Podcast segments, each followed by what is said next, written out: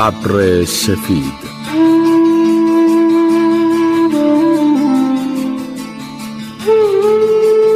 نویسنده آراویند آدیگا.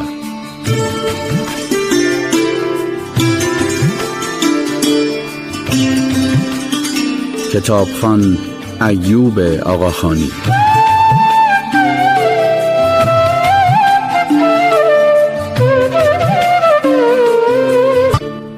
آقای جیا باو داشتم تعریف می‌کردم. همه از اربابام تا خانوادم برای زندگیم تصمیم گرفته بودم. برگر امضا کردم. راهی جز امضا کردن نداشتم. شما جای من بودین چی کار می‌کردین؟ ولی شب خوابم نبرد. رو تخت نشسته بودم و از ترس تکون نمیخوردم. نامه ننو کسوم و تو نور لامپ گرفتم و با صدای بلند خوندم. مونا نامه رو آقای معلم می نویسه تو همیشه پسر آرومی بودی. امروز اربابت اینجا اومد. به هم گفت می‌خوای چه خدمتی بهشون بکنی. مونا من بهت افتخار می‌کنم. نگران ما نباش. اربابت قول داده هر ماه حقوقت رو به ما بده. اینجوری برای همه بهتره. ما به تو برای فداکاری بزرگت افتخار می‌کنیم. مادر بزرگت کسوم حلوایی. برای ننه کسون بهتر بود برم زندان چون خیلی وقت بود براشون پول نمیفرستادم. اگه زندون می‌رفتم حداقل یه پولی گیرشون میومد ارزش منو فهمیدید آقای نخواست وزیر؟ جالب اینجاست اصلا به فکر فرار نیفتادم. به تنها چیزی که فکر می‌کردم زندون بود. تا فردا از تو اتاق چون باطمه زدم و از پیش سوسکا تکون نخوردم. نه خوابیدم نه چیزی خوردم. تا اینکه یکی از راننده بهم گفت باشو. ارباب دست از رو زنگ بر نمیداره ببین چیکارت داره؟ با ترس و لرز پا شدم. انگار می‌رفتم پای چوبه دار.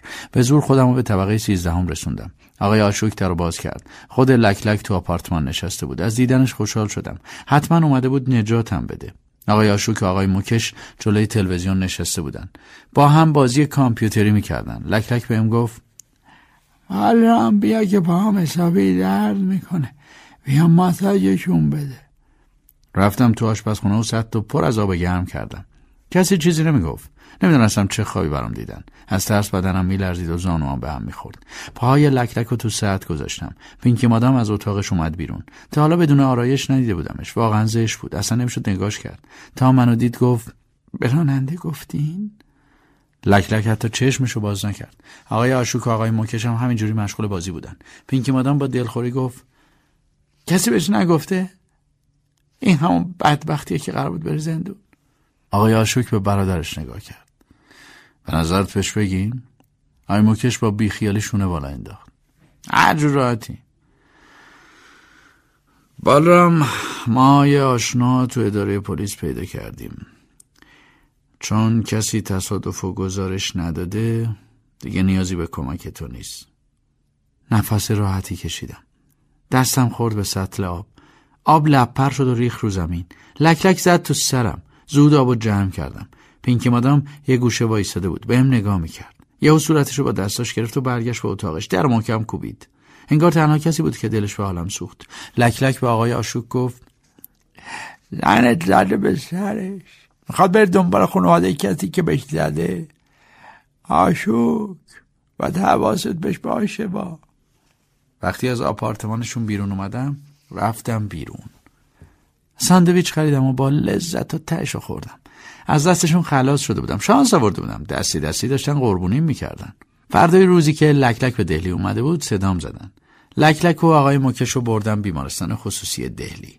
لک لک می‌خواست آزمایش بده. بیمارستان خصوصی دهلی بیمارستان پولدارای هنده. دم در بیمارستان پارک کردم. آقای مکش پدرش رو برد تو. روبروی بیمارستان خصوصی برعکس بیمارستان دولتی خلوت بود. کسی تو صف نبود. چند نفر تو حیات بیمارستان قدم می‌زدن. حیات بیمارستان تمیز تمیز بود. رو چمنهای بیمارستان یه آشغال کوچیکم پیدا نمی‌شد. ماشین رو پارک کردم. رفتم تو بیمارستان. هتلی بود برای خودش. کف بیمارستان یه قطر خون هم نبود. سرامیک های بیمارستان از تمیزی برق می‌زدن. رو پوش دکترها و پرستارا تمیز و سفید بود. حتی قیافه مریضان به مریض نمی‌خورد. یاد مردن پدرم افتادم. از ترس اینکه لکلک و آقای مکش نیان زود برگشتم و تو ماشین نشستم.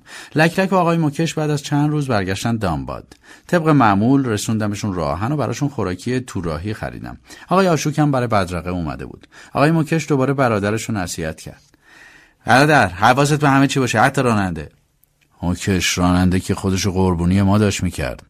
لک لک گفت پسرم هیچ وقت به خدمتکارت اطمینان نکن. زنت هم ادب کن خیلی زبونش درازه. بوغ قطار رو زدن. با آقای آشوک از قطار پیاده شدیم. تو راه آقای آشوک گفت بالرام جلوتر روبروی رستوران نگهدار. آقای آشوک پیاده شد. چند دقیقه بعدش با سه تا جعبه برگشت تو ماشین. به برج که رسیدیم یکی از جعبه رو داد به من. بالرام شامو برای تو گرفتم. پیتزا دوست داری؟ چی آقا؟ یه جور غذاست. خیلی خوشمزه است. بگیر مطمئنم خوشت میاد. جعبه رو جلو صورتم گرفت. از بوی گندش نزدیک بود حالم به هم بخوره. ترسیدم به آقای آشوک بگم غذای بو گندو نمی‌خوام. ازش گرفتم و تشکر کردم. آقای آشوک که پیاده شد غذا رو انداختم گوشه ساختمون. رفتم بیرون و برای خودم یک کاسه عدسی گرفتم. اون شب تا سرمو گذاشتم رو بالش خوابم برد. نصف شب پینکی مادام تو اتاق پر سوسکم اومد سراغم. حاضر شو. باید منو ببری جایی. آقا نمیاد؟ چون رانندگی تو بکن. پینکی مادام یه ساک بزرگ دستش بود. از شهر خارج شدیم. جلوی فرودگاه نگه داشتم. پینکی مادام پاکت قهوه‌ای بهم داد. از ماشین که پیاده شد پاکت رو باز کردم. توش چند تا صد روپیه یه نو تا نخورده بود. پینکی مادام برای همیشه رفت نیویورک. اینجوری بود که زندگی زناشویی اربابم تموم شد.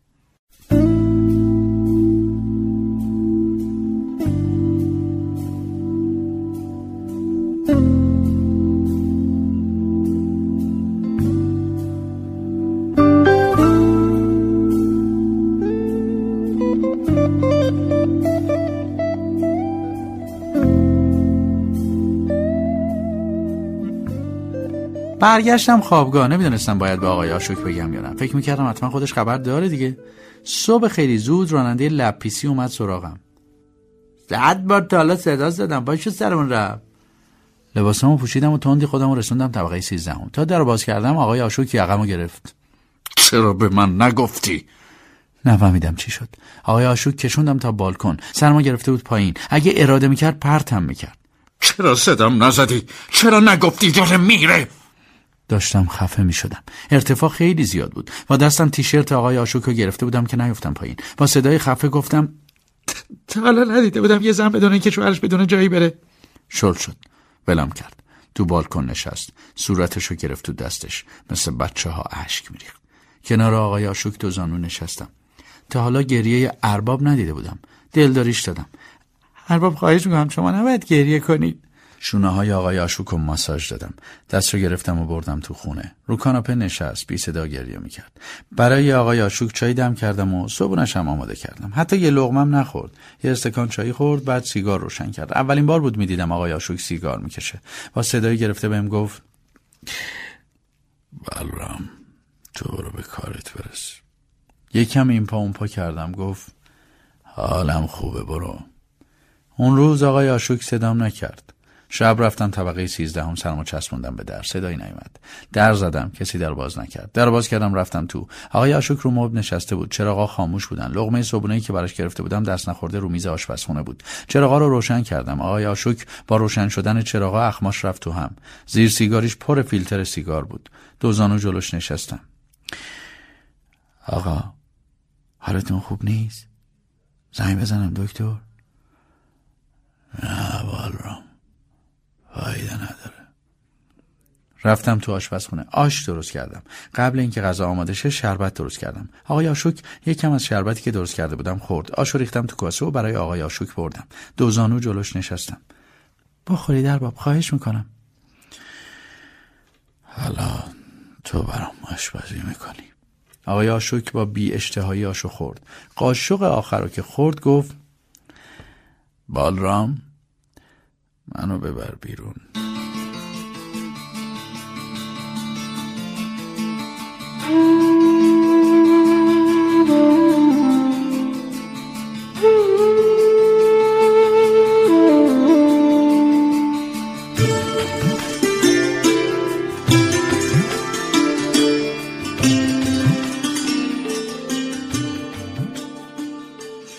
بعد از رفتن پینک مادام زندگی الواتی اربابم شروع شد. جناب نخست وزیر به عقیده ما هندیا مرد بیزن نابوده. اربابم ذره ذره نابود می‌شد. راست رو بخواین تازه شکل و شمایل اربابا رو پیدا کرده بود. کم کم مثل پدر و برادرش می‌شد. یه هفته از رفتن پینکی مادام گذشته بود که آقای موکش اومد سراغ برادرش. اشوک نگران نباش. برگه طلاق شما آماده می‌کنم. اگه حرف حق و حقوق بزنه جریان تصادف رو رو می‌کنیم. نگران پول نیستم مکش. نمی‌دونم. پس به فکر خودت باش. بعد دنبال یه دختری باشیم که هم طبقش با ما یکی باشه هم دینش. تو آینه به آقای آشوک نگاه کردم. باورم نمی‌شد میخواستنش رو طلاق بده. فکر نمی‌کردم همچین ابلیسی باشه. آقای جیاباو خانواده برای ما مهمترین چیزه. این که مردی زنش رو طلاق بده برام قابل تصور نیست. اینم یکی از مریضیایی که از غرب وارد هند شده. آقای آشوک با صدایی که از ته چا در میومد گفت می‌دونی برادر چند روز خیلی تنها بودم. باورت میشه مونسم همین راننده دهاتیه بوده. برادر بیچارم. درباره من حرف می‌زدن خیلی مسخره است. انگار کسر شنش بود با من هم کلام بوده. به آپارتمان که رسیدیم برای اربابا غذا درست کردم. آقای مکش یه پاکت بهم داد. نامه رو ننجونت آورد دانباد تا بهت بدم. می‌خواستم نامه از آقای مکش بگیرم که گفت تو به کارت برس خودم برات می‌خونم. رنگ از صورتم پرید. بر بابام گفته بودم همه حقوقم رو برای خانواده‌ام میفرستم. ترسیده بودم ننه کسوم چیزی تو نامه نوشته باشه. گفتم شما زحمت نکشین قربان خودم می‌خونم.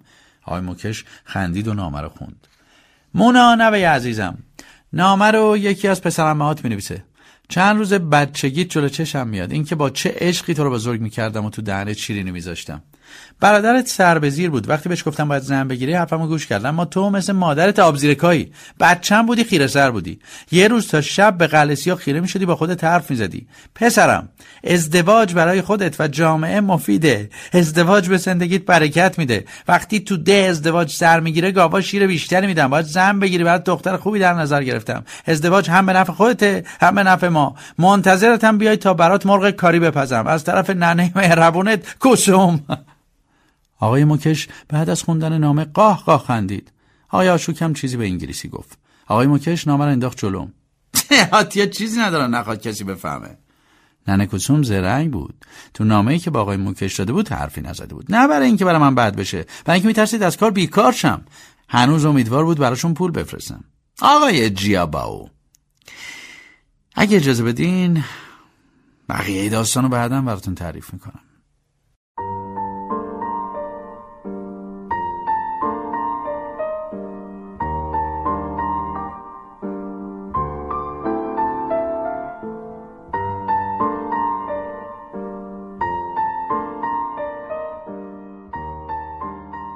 داستانم کم کم از یه دهاتی ساده به یه شهری فاسد نزدیک میشه. شهروند فاسدی که اربابشو کشت. اعتراف می‌کنم وقتی تغییر کردم که اربابم تغییر کرد. من همون خدمتکار احمق بودم تا اینکه اربابم فاسد شد. آقای موکش چند روزی دهلی بود تا رفت. آقای آشوک هم عوض شد. لباس سیاه تنش می‌کرد. یقه لباسش رو باز میذاشت. اخلاقش مثل آقا موکش شده بود. یه روز که اربابم رو بردم مرکز خرید از یه راننده مسن پرسیدم آخر عاقبت راننده پیر چی میشه؟ میشه اینقدر پول در آورد که خونه بخرم کار کاسبی را بندازم؟ بهم گفت تا پنجاه سالگی که هنوز جوونی نگهت میدارن. اگه زرنگ باشی می‌تونی پول دراری با پولت هم یه خونه نقلی تو محله پایین بگیری. گفتم یعنی چیکار کنم که زرنگ باشم؟ گفت خرج بتراش مثلا اگه بنزین ماشین نصف شد به اربابت بگو تموم شده. بعد پول یه باک کامل رو ازش بگیر. یا اینکه برو تعمیرگاه و دلا پهنا با اربابت حساب کن. وقتی ماشین فقط دست خودته مسافر بزن پولشو بزن به جیبت. به حرفای راننده با تجربه گوش کردم. بعدش به هر بهونه از ارباب پول می‌گرفتم. کار آقای آشوک بیشتر شده بود. هر روز می‌رفت این بانک و اون بانک. یه کیف قرمز دستش می‌گرفت پول جمع می‌کرد. به آدمای کله گنده رشوه می‌دادم. دم انتخابات بازار رشوه دادن داغ شده بود. براتون تعریف کردم که ارباب اربابم بزرگتر شده بود. دیگه سوسیالیست بزرگ اربابش نبود. یکی از وزیرای کله گنده اربابش شده بود. ارباب کله گنده تر خرجش هم بیشتره دیگه. آقای جیاباو من نمی‌تونستم تا آخر عمرم حتی یه شب مثل اربابم زندگی کنم. اگه تا آخر عمرم هم جون میکندم باز نوکر بودم. باید تا آخر عمرم تو همه اتاق پر سوسک میخوابیدم. بعد آقای آشوک با کیف قرمزش این طرف و اون طرف می‌رفت. به کله گنده تر از خودش رشوه می‌داد و وضعش هم روز به روز بهتر می‌شد. یه کیف رشوه برابر با ده سال کار کردن من بود. اربابم هر روز قدرتمندتر می‌شد و من هر روز ضعیفتر. راستش آقای آشوک رو دوست داشتم. هنوزم دوستش دارم. تصمیمی که گرفتم تصمیم سختی بود. ولی برای رسیدن به زندگی الانم چاره دیگه ای نداشتم. دو ماه از رفتن آقای مکش گذشته بود. یه شب به اتاقم رفتم دیدم یه بچه دهاتی تو اتاقم نشسته. تا منو دید از جاش بلند شد. سلام دهارامم پسرمتو اینجا چه غلطی می‌کنی؟ یه نامه داد دستم. اما اینو ننه داده بهتون بدم. نامه رو باز کردم. چند ماه یه پول سیاه بهمون ندادی. ما از گشنگی میمیریم ولی برات مهم نیست. می‌دونی چرا؟ چون تو هم مثل مادرت احمقی. تا چند روز دیگه اگه پول نفرستی شکایت تو به اربابت می‌کنم. به خاک سیاه میشونمت. دهارم پسرم مته بهش رانندگی یاد بده. باید براش کار درست حسابی پیدا کنی. بعدش هم زود بیا لاکس مانگار. برات دختر خوبی در نظر گرفتم. این یه دستوره. باید زن بگیری آدم شی. معلوم نیست تو شهر خراب شده چیکار داری می‌کنی. مونا این آخرین اختاره. به نفته به حرفم گوش بدی. کوسوم حلوایی. این دفعه دیگه جدی بود. نامه رو انداختم زمین بلند شدم و دهارمو زدم. پسر زیر مشت و لگدم خودشو جمع کرده بود. وقتی خسته شدم رو تخت نشستم. ازش پرسیدم چند سالته؟ امو یا یازده یا دوازده سالم. هرچی بهت میگم باید گوش کنی فهمیدی؟ بله امو شبا پایین تختم میخوابی. چشم جون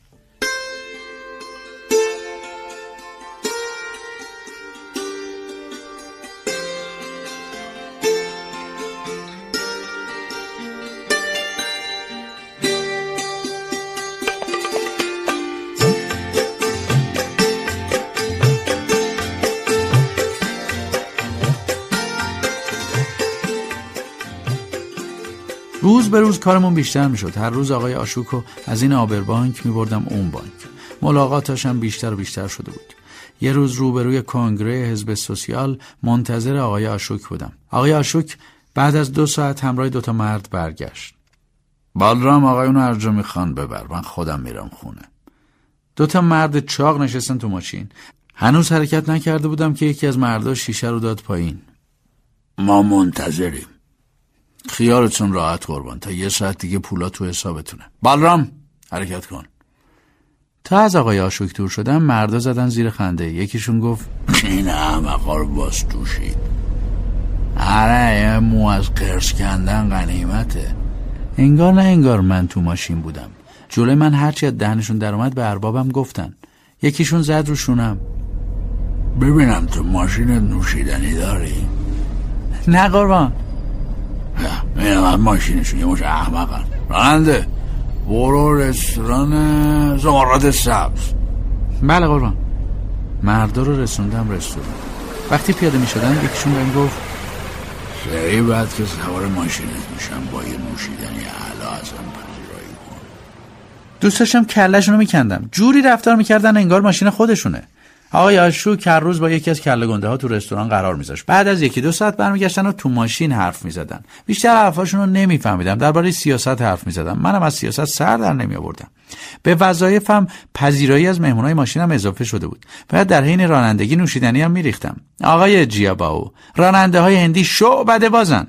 با دست چپ فرمونو می‌گرفتم. همزمان که نگام به روبرو بود از آقایون پذیرایی می‌کردم. خودتون تصور کنید چه کار سختیه. آقای آشوکم مدام دستور می‌داد. بالرام برو فلان خیابون آقا رو میرسونیم منزلشون ایشونو میرسونیم دفترشون. جای پینک مادام واقعا خالی بود. درست زن بد اخلاقی بود ولی تا وقتی بود آقای آشوک مرد پاک و معصومی بود. یه شب وقتی ماشین رو دستمال میکشیدم یه شیشه خالی زهرماری تو ماشین پیدا کردم. برداشتم واسه خودم بطری خالیشم قیمتی بود آخه. لپیسی بطری خالی ازم می‌خرید. تو راهرو خوابگاه بطری از دستم افتاد. دلا شدم تا تیکه های شیشه رو بردارم. ته بطری شکسته بود. سر بطری بلند کردم و بالا گرفتم. به لبه های شیشه شکسته نگاه کردم. خورده های شیشه تو نور لامپ می درخشیدن برگشتم به اتاق پر از سوسکم. بطری شکسته رو گذاشتم زیر تختم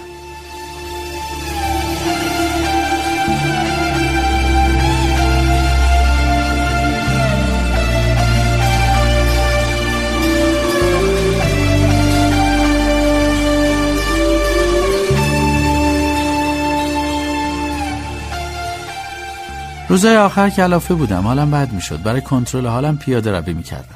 چند روز قبل کشتن اربابم به دهلی کهنه رفتم. آقای جیاباو دهلی کهنه مدل کوچیک شده دهلیه. شهری که از پایتخت جداش کردن.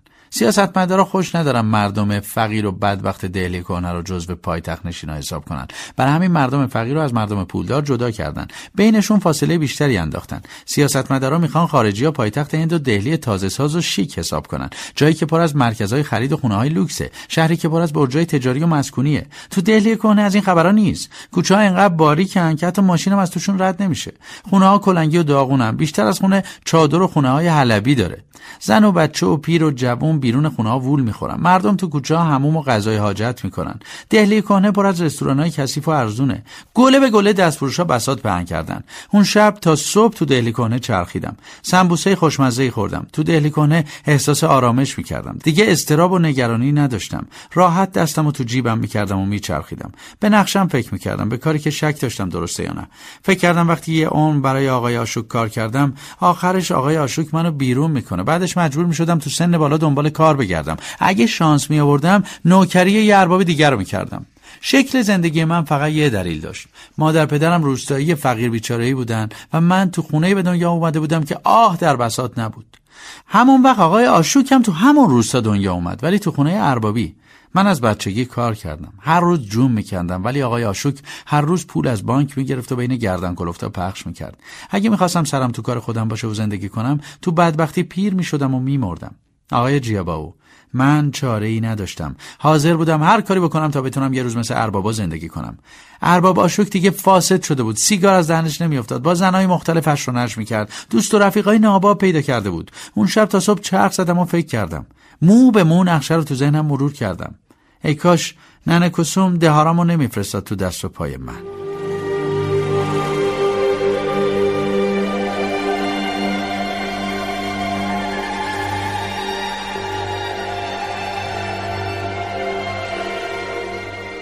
آقای جیابا روزایی که براتون تعریف می‌کنم از بدترین روزای زندگی منه. کشتن اربابم کشتن بخشی از وجودم بود اما روزگار دیگه مجبور بودم. روز قتل و مو به مو یادمه. آقای آشوک سوار ماشین شد. بردمش دو تا بانک و سه تا آبر بانک. آقای آشوک چند هزار روپیه گرفت. طبق معمول پولا رو تو کیف قرمز چرمیش گذاشت. بالرام برو کنگره. مثل همیشه ترافیک بود. از یه کوچه انداختم برسم به جای خلوت. آقای آشوک بهم تشر زد. حواست کجاست اشتباه داری میری آقا ترافیکه جلوتر یه زیرگذر اینجوری زودتر می‌رسیم. از آینه نگاه کردم. آقای آشوک با گوشیش ور می‌رفت. فرمون رو محکم گرفتم تا لرزش دستم معلوم نشه. به زیرگذر که رسیدم ماشین رو نگه داشتم. آقای آشوک سرش از تو گوشی آورد بالا. والرام برای چی نگه داشتی؟ سرفه کردم. سعی کردم صدام نلرزه. چرخ پنجه شد قربان. از ماشین پیاده شدم. از صندوق عقب بطری شکسته رو برداشتم. بطری رو گرفتم پشتم. به پنجره زدم. آقای آشوک سرش رو بلند کرد. بهش گفتم آقا کمکتون احتیاج دارم. آقای آشوک از ماشین اومد بیرون. بطری رو جوری گرفتم نبینه. چی شده بالرام؟ این چرخو ببینید. خب پنچریشو بگیر. آقای آشوک رو زانوش نشست. به چرخ دست زد. بالرام این که مشکل نداره. بالا سرش وایستاده بودم. شیشه رو بلند کردم و یهو تو گردنش فرو کردم. آقای آشوک دستش آورد بالا ولی قبل اینکه گردنش رو بگیره افتاد زمین. آقای آشوک رو کشوندم کنار جاده. دستم رو با آب شستم بعدش تیشرت سفید مدل پول دارا رو تنم کردم. ساک قرمز رو برداشتم دور برم و نگاه کردم. هیچ کی نبود زود را افتادم. نیم ساعتی دو دل وایساده بودم. نمی‌دونستم برم سراغ دهارم یا نه. فرارم کند می‌کرد. اما دلم هم براش میسوخت. به محض اینکه میفهمیدن دهارامو زندونی می‌کردن. لحظه آخر تصمیممو گرفتم. رفتم دنبال دهارم یه هندی بدون خانواده زندگی نمی‌کنه.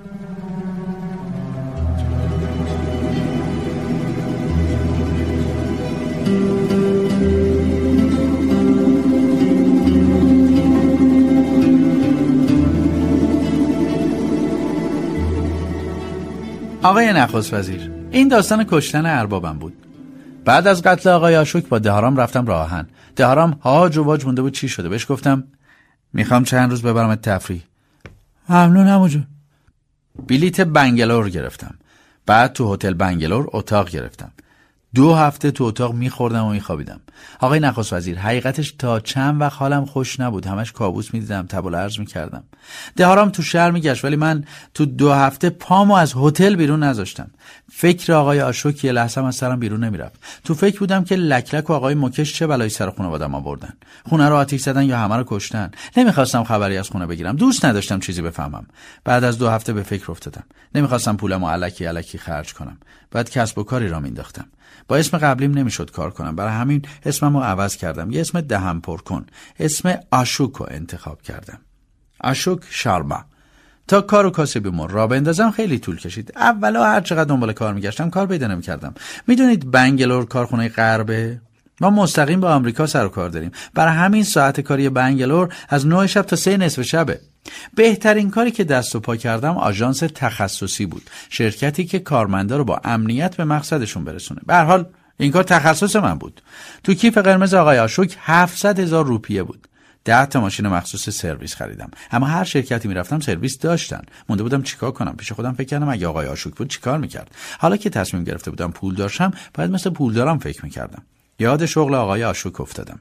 همون روز صد هزار روپیه برداشتم. تو کیف چرمی قرمز آقای آشوک گذاشتم. رفتم اداره پلیس. کیف رو روی میز مسئول اداره پلیس گذاشتم. مسئول با تعجب پرسید این چیه؟ قربان هدیه من به شماست. به عنوان تشکر و قدردانی. بابت؟ بابت زحمتهایی که قراره برام بکشین. راه حلش همین بود. چند روز بعد یکی از شرکت های حمل و نقل بنگلور به جرم نداشتن گواهینامه راننده ها بسته شد. کار من از همون روز شروع شد. شرکت حمل و نقل ببر سفید همراه کارکنانی با تجربه و ماشینای آخرین سیستم در خدمت مسافران بود.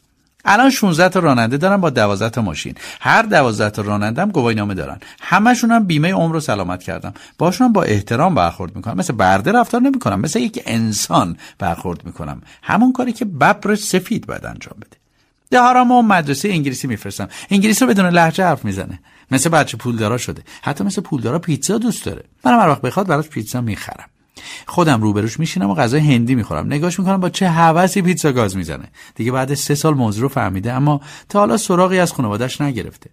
یه بار ازش پرسیدم یارم دلت برای مادر تنگ نشده؟